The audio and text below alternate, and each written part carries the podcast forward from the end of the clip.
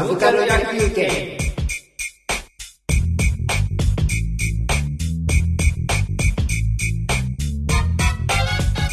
ー、二階横中尾は、えー、と映画の映画のリング。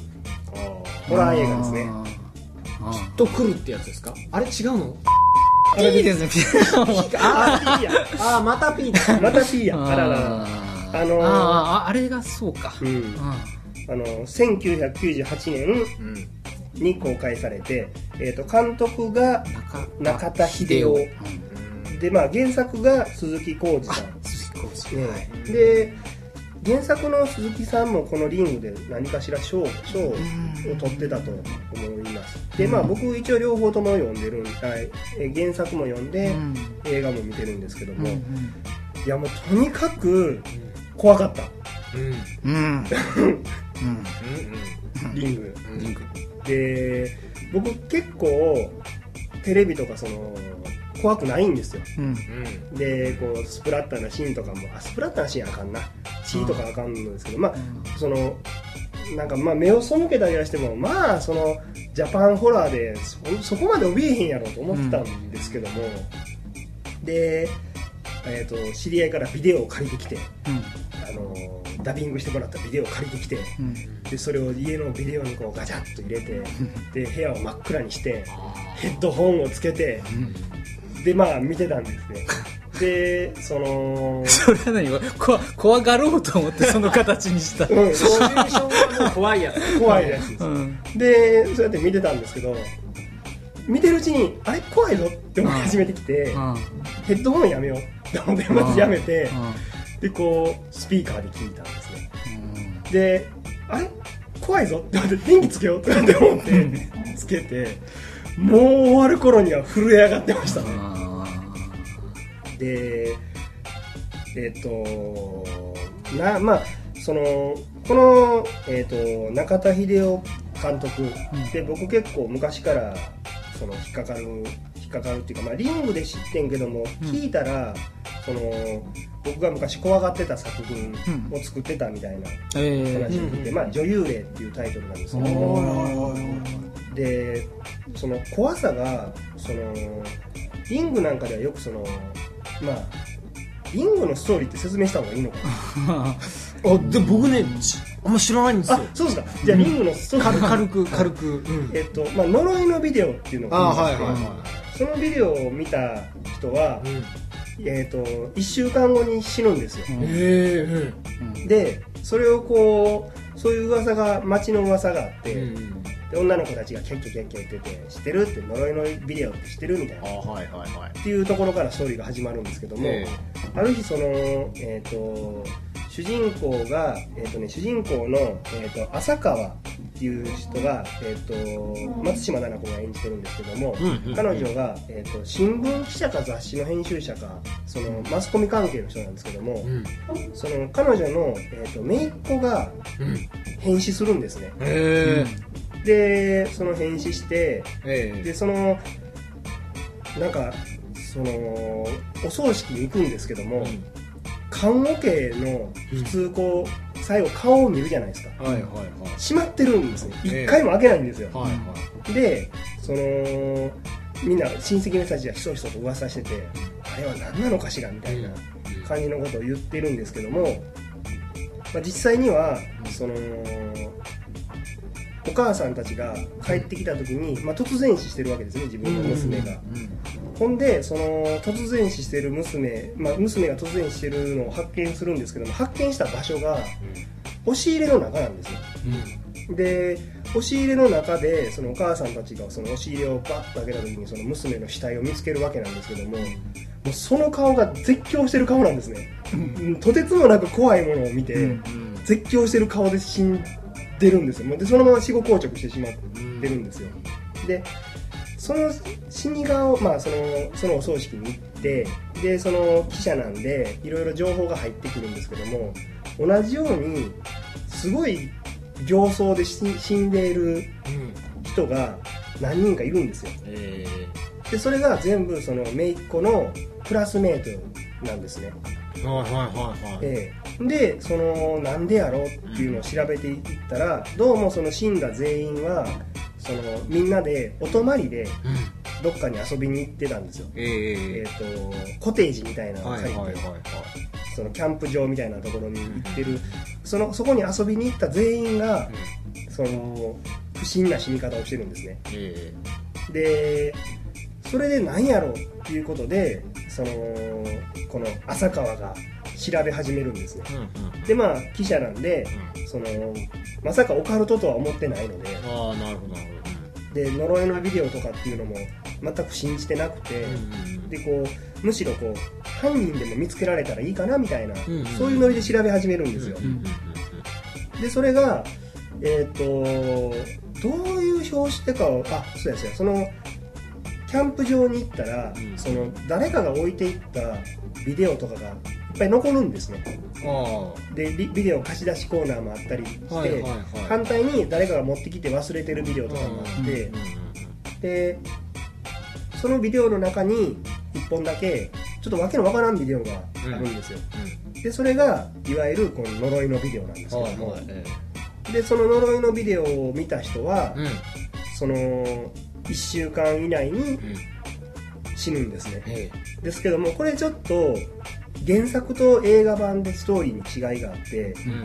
原作版やと呪いのビデオを見た人は1週間以内に何々をしないと死ぬみたいな。うん。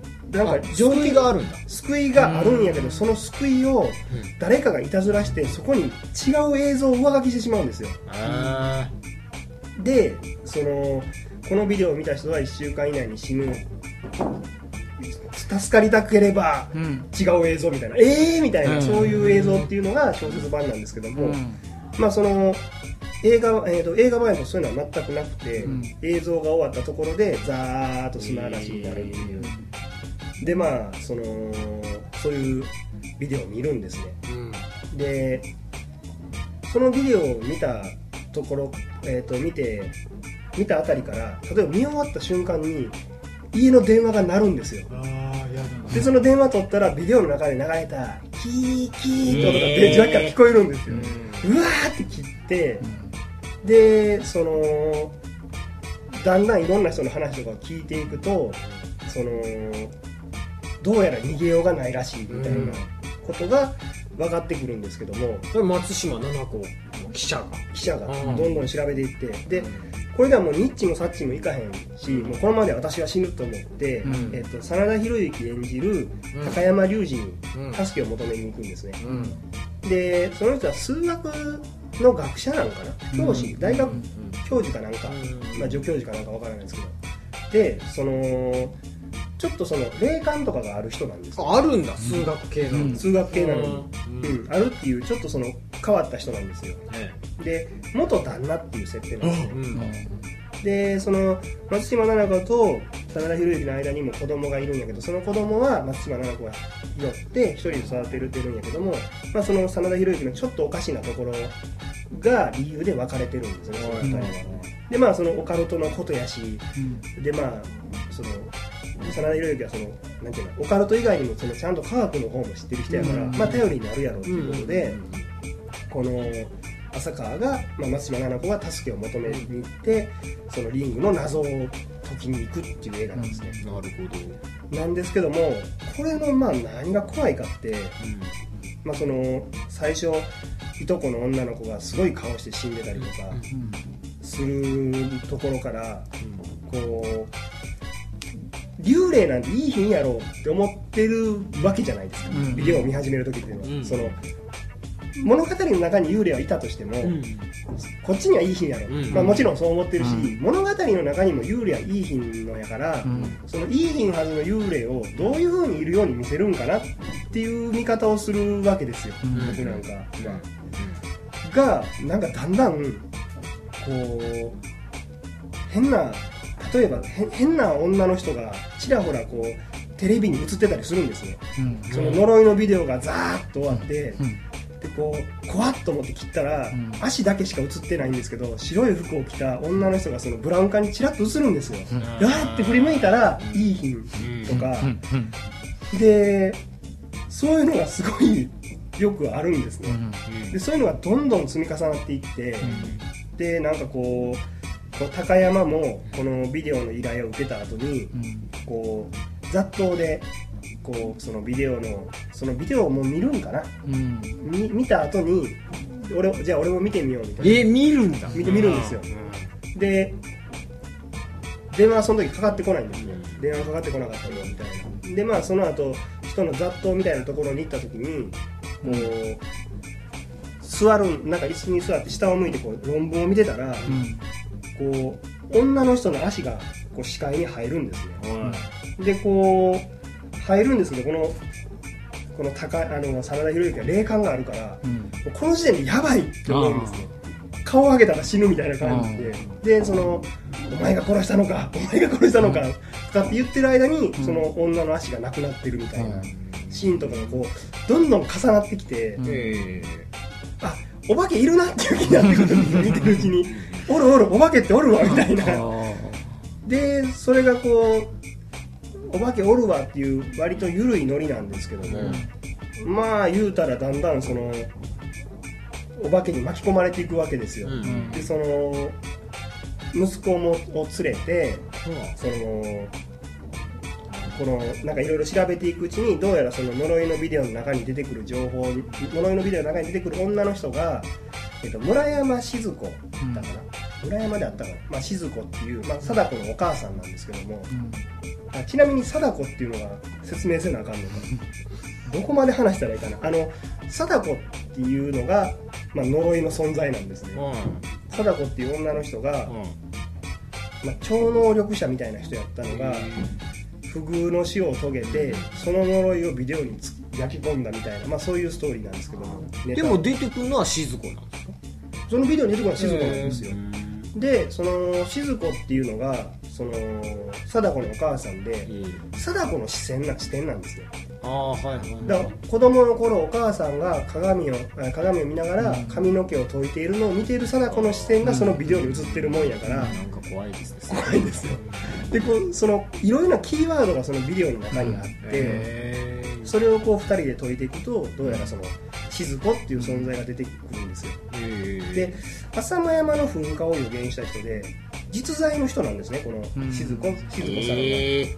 ー参ったな。はい。うんで貞子っていう言葉は一言も出てこないんですよその時は、えーえ。ーででも調べていくうちにいろいろな資料とかを見ていくうちに、どうやらその貞子と静子には娘がいたらしいっていうのが分かっていって、で何かのうちに過去を見るシーンがあるんですよえビジュアル的に？ビジュアル的に。何か何やったかな？何かのその思い出の品をも見るだか何かの時にその過去の世界に引っ張り込まれるような覗き込みに行けるような状態になるんですけどもその時にこうなんかこう囲いの中に入れられてるサイコロの出目を静子が記者たちの前で当てるっていう芸をしてたら、その「イカ様だ!」とかって言われて、うん。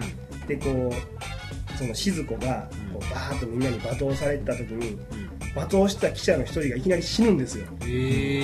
ほんなら「貞子やめなさい!」とかって言ったらこう髪の毛長い女の子がそこにいるんですよ。へでそのその世界にその松島菜々子も入っていて、その黄ばんだ感じのフィルムの世界みたいな感じにいるんですけどもならその貞子がバーッと走るんですけどそれがまた髪の毛がこの辺ぐらいまであって前髪とか全部隠れてて顔とか見えへん女の子なんですけどもそれがまあバーッとこっちに走ってきてこうあれ、えー、と松島菜々子の手をわしっと掴むんですよ。掴んだ手に爪が一枚もなんかなんか生爪剥がれて一枚も爪がないような手で掴まれる。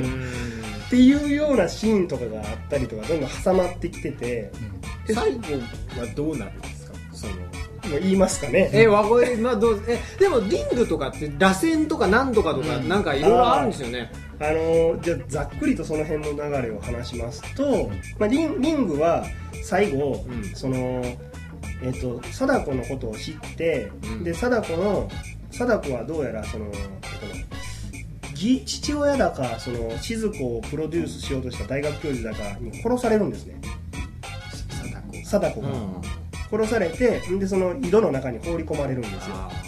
でその井戸を閉められるんです。ねでそのその井戸の中井戸の中に放り込まれた貞子がその、まあ、呪いを残して死ぬんですけどもでその上にその、えー、とログキャビンが立ってその、えー、と冒頭で死んだ女の子たちが遊びに行ったそのログキャビンが立ってそこにあったビデオの中に貞子がの怨念がビデオに焼き付けたっていう。なるほど、でうん。えその広真田松島夫婦に回避方法はあるんですか？でですね、うん。えっ、と最後にその貞子の死体を引き上げてあげてこれを成別させたら大丈夫やろうと。うん。真田広之は言うんですよ。うんうんよしやろうと。うん。で僕がこのリングで一番ちびりそうになったのはそのシーンなんですけども、う水をどんどん汲んでいくうちにうん。こうもう松島菜々子なんかはもう途中で松島菜々子の子供がまたそのビデオを見てしまったりするんですよ、ええ。でもうなんかなんか貞子さん出てきてみたいなでも頭おかしになってるんですよ、その中に水の中からわさっと毛の我が身の束が出てくるシーンで僕あのあそこでちびりそうになったんですけどもでなんかそのその時にわっとこう手を掴まれるんですけどそれがそのあれなんですよね。そのビ過去に行った時に掴まれた場所と同じ場所をもう一回掴まれるんですけど、うん。まあ、それであざが消えるとかっていうシーンがもあって、これでリングの呪いは解けたなと思って思って。家に帰るんですよもで、まああの松島菜々子がビデオを見てから1週間後。うああえまあその水を汲み上げたりそのん骨を上げたりしてる間にその1週間はた1週間のうん。ちょうど1週間が経ったんえででその松島菜々子は生きていると。でその骨も成仏させてあげたから。とうん。これで OK やなと思っててでその真田広之が解決したなって言ってこうその研究所に帰らはったらそこで貞子が出てくるんですよテレビからええ真田広之がもう勉強したあらあでもそのシーンはちょっと見たことある気がするそういうめちゃくちゃ有名なシーンですよね。うん。テレビがこう、テレビの中に井戸が映ってて、うん。その井戸から、ん。その貞子がニョコニョコニョコ出てきはって、うん。そのどんどんカメラの方に寄ってきてでそのままテレビから出てきはって、でなんかあの怖い顔で睨まはったら真田広之もうわーって顔をして、その死んで死ぬっていう話なんですけども、うん。で松島菜々子にしてみたらなんで呪いは解けてへんのと私は助かったし真田広之は死なはったと。うん。で私の息子どうなるの？みたいな。うん。話なんですけどもそこでこう自分がやって真田広之がやらへんかったことって何かなと思って考えたらダビングして人に見せるっていうのをやってない伝染するみたいな。感じそうなんですよね。うん。でまあそれを人に見せることによってうん。回避できるっていう映画なんですよ。でまたその最初にその呪いのビデオって知ってるみたいな言ってたノリのそのいかにも都市伝説を語る女の子みたいな感じの女の子が、うん。なんか呪いのビデオから助かる方法があるんだけど知ってるみたいなどうするの？とかって言ったらそのダビングして人に見せるんだよと。うん。そしたら助かるよみたいな。うん。でもそれじゃあいつまでだっても終わらないじゃない。ってうん言って終わらないよね。でも死なないためなら見せるよね。って言って終わるんですけども。でまあそれがリング1の終わり方なんですわ。ただその螺旋になるとちょっとそこがそのそもそも貞子とは何なんやとかっていうのが、うん。あと呪いのビデオが突然変異を起こしたりとか呪いが解けなくなったりとかえっ、とねリング螺旋バースデーやったかな。うん。バースデーぐらいになってくるともう全然 SF に話があゼロみたいのってありました？っけそんなんないのか？あゼロもありました。ゼロもあるんですかああなんか。あゼロはバースデーやったかな。わかんないです。うん。うん。でまあそういう話があるんですけどただ個人的には全なんかあらすじ語るのほとんどなんですけど その個人的にはうん。リング螺旋の螺旋は僕もあんまりこうがっかりなんですよ。うんそのうんなんかねもうストーリーも覚えてへんな。なんか怖い話じゃなくなって SF になるんですね一気に。ただ逆に言うとその SF の方になるとあんまり怖くなくなるんで、えその貞子とかの解釈とかもちょっと SF 的になってくるんで、うん。怖さがこう緩ぐん緩くなって、うん。ああよかったって感じになるんですけど、この中田秀夫監督がですねこの人がやっぱ怖さのセンスっていうのをすごい持ってる人で、で、まあ、女優霊を作らはったりとか、このぐらい水の底からうん。とか怖い映画を作る人でこの人がその螺旋ではないリングの続きを作ってリング2を作ったんですけど、これがまた怖いんですよ。とまあなんかその延々とリングについて語ったんですけど怖い映画ってどうですか？僕ね怖いからあんまり見ないんですよね怖いの嫌いですかあの僕,、うん、僕もそうだしなんかこうかかみさんと一緒に映画を見るとかいう局面ってあるとやっぱりかみさんも映画ぎあ映画嫌いじゃねえ。あの怖いの嫌いだからやっぱりもうニーズがないんですよね。あうちの家にそうニーズがないしね。ああもうあのああれギリギリあれですね。アドベンチャーゲームであはいはい。なんかオホーツクにキルとか。ミステリーみたいな、まあ、ポートピアとか。あれはミステリーで、ええ。あのねファミコン探偵クラブっていうアドベンチャーゲームがあって怖かったですね。あれはちょっとホラーに傾いてるんですよ。なんか後ろに立つ少そうそうそうそう。特に2はうんちょっとオカルトっぽい要素が入って、あれがね怖いんですよ。あれは怖かったですね。あれでしばらくテレビが怖くて。テレビの箱が怖くてもう。ああのね僕僕テレビが怖くなった時期があったんですけど、うん。あり松井さんもやっぱありました。えテレビ怖くてしばらく。僕だからあの テレビがあるええ。テレビゲームをやる部屋で僕寝てたんですけどえしばらくテレビが怖いから、え部屋を変えて寝てましたあね電源が入ってないテレビ。うん。そのテレビで怖いのやってるからテレビが怖くてしばらく別の部屋で見るしあ怖いのはねもう怖い。ないや見ないですね。僕はテレビ怖い時期があってそれもめっちゃ覚えてるんですけど映画の宣伝で、えっとね、タイトルが「カランバ」っていう映画なんですけど、えでカランバってなんか容疑だドキュメンタリー映画らしくて、うん。調査ああ超そうあの死んだ人を鳥に食わすのをやったりとか、そのスプラッターなシーンだけをやたら集めたような映画やったらしくて、うん。で聞いた話だとなんかジープに手をつながれた人がうん。引きずられて、その手がちょん切れるシーンが、えーなんか宣伝であったらしくてう、ん。もうそんなん流さんといてくれよって感じなんだけど子供の頃喜んでこう映画館とかわーっと見に行ったらいきなりその宣伝とかがあって 家でテレビ見たらまたその宣伝があってもう相当へこんでてなんかなんか何だかなあの原爆の日とかにテレビつけたら裸足のゲングがやっててもそれをなんか連チャンで見て半年ぐらいテレビ怖くて見れへんかった時期がありましたね僕。あ怖い柳川さんなかったですか？テレビ怖い。テレビ怖い。テレビ？うーん。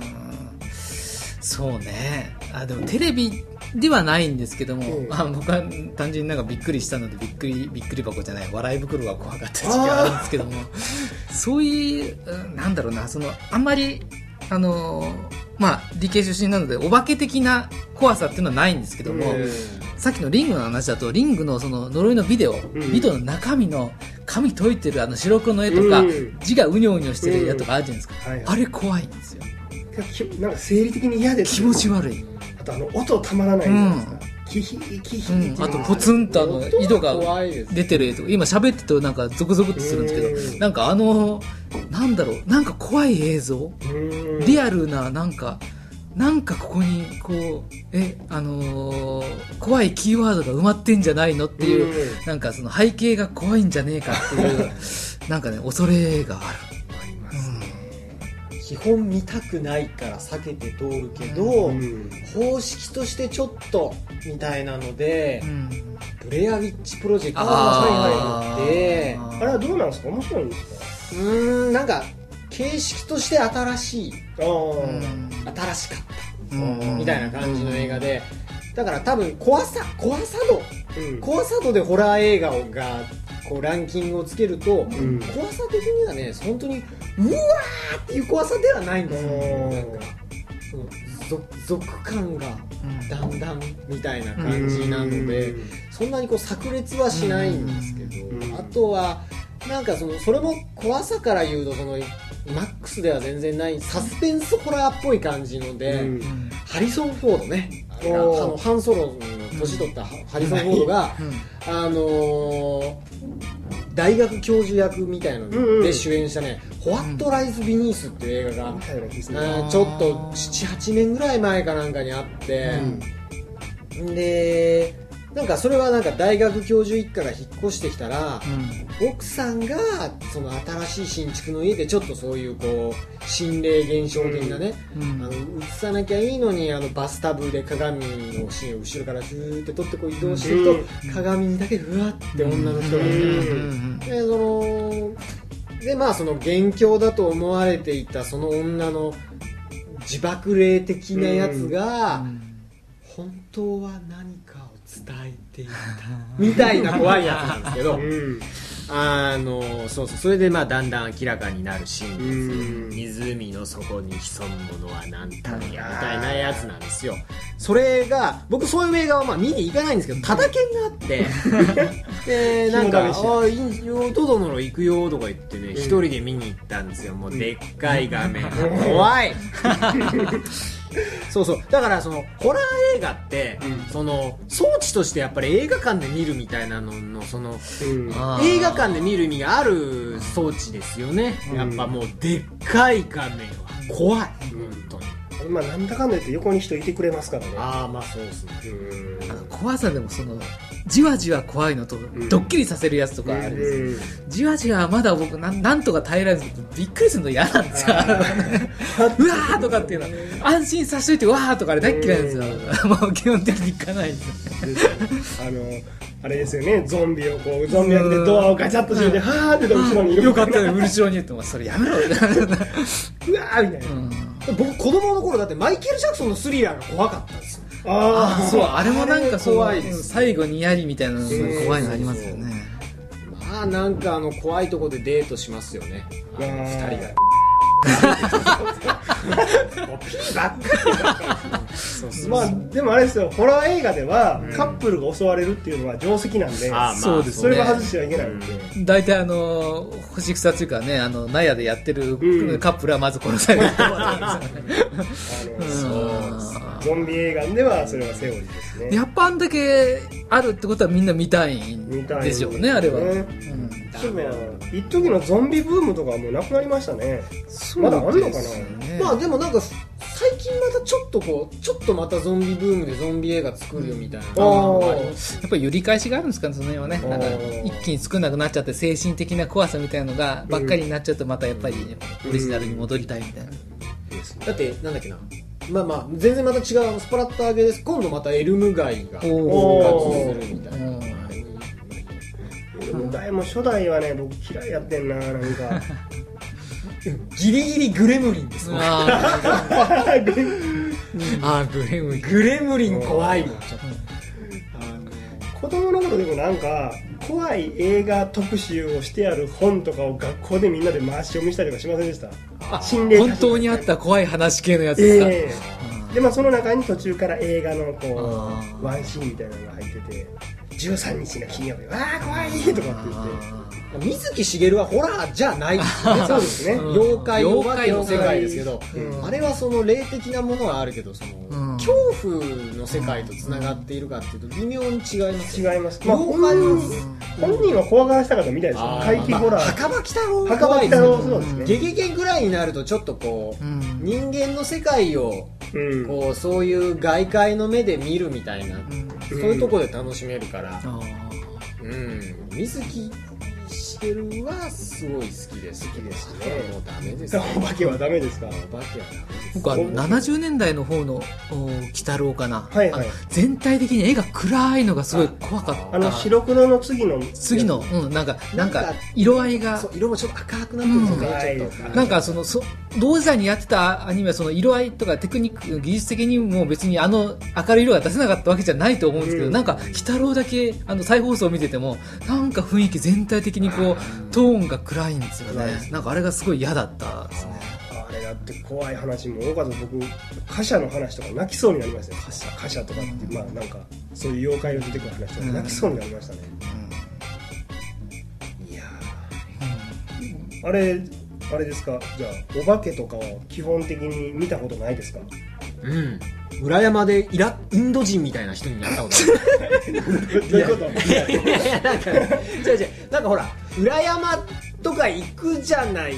裏山ってどこの裏山？学校の裏山あ学校の裏山。ああのび太くんが寝てるところ。そうあああいうとこに行ってこう探検みたいなさ、うん。なんかこうガサガサみたいな。なんだこの自転車みたいな、うん。誰が乗っていたんだみたいなことを子供の時ってやるじゃないですか、あ川口博なんとか隊みたいなこうそうそう。ガサガサっつって「うんなんだ?」っつったらカラスだったみたいなありますよね一通り、でそれをやってたらガサガサっつって「うんなんだ?」っつってカラスかっつったらインド人みたいな人がガバーって出てきて「何やってるんだ!」って言われて「おーインド人みたいな人がいる!」って思ってそれお化けより100倍危ないやんいやすごい怖かったですよやっぱ基本生きてる人は怖いんですよやっぱりでも多分そのその国籍的にこうなんかアウトかセーフかやっぱりそのなんていうのかなそのそこに住民登録があるかないかって言ったら多分アウトなインド人みたいな人が住んでたんですよ。そうっすよなんかスーツ着たイギリス人で紳士が現れてもねああ紳士だって感じがする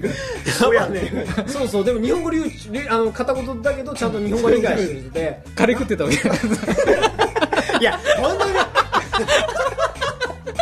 あのカレー臭がカレー臭が。厳密に。は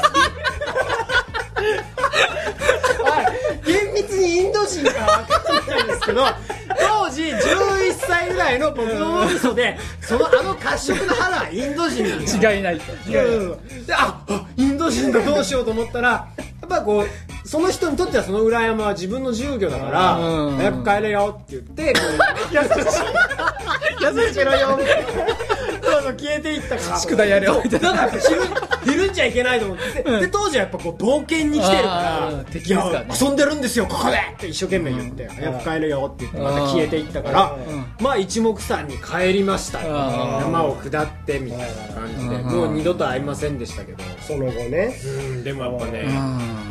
あれは怖かったですね。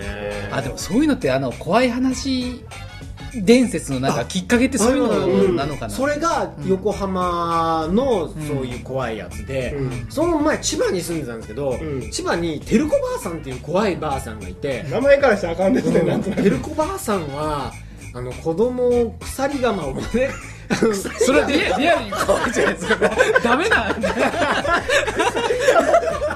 だって鎖は普通ばあちゃん持ってない。やつ農作業に使わないやつだるだるまのような体型をして鎖釜を持ってそれドラクエで出てくる敵敵キャラ子供をこう狩るっていうね鎖のマンが現れたんですそれは本当にそのあの怖いビデオその呪いのビデオ的な友達にね知ってるみたいな「ねてるこばあさん出た?」って「あ出た見たよてるこばあさん」っていうね。てるこばあさんがいたんですよか柏にね。今はそうもう引っ越す前のそうそうそう。ああそうそうそれでそのてるこばあさんが出るの出るゾーンの農道っていうのがあって、でまたまたこう興味本位で自転車とかにみんなに乗ってピューって言って「てるこばあさん出た!」出ないわかんないけどそのてるこばあさん出る農道はみんなで一気に突っ切んないといけないみたいなそういうのがあってこうみたいなのがあってそれでも僕てるこばあさん見たことなかったんですけど、てるこばあさんに会ったんですよ。ですよ。ですよ。ですよ。ですよですよ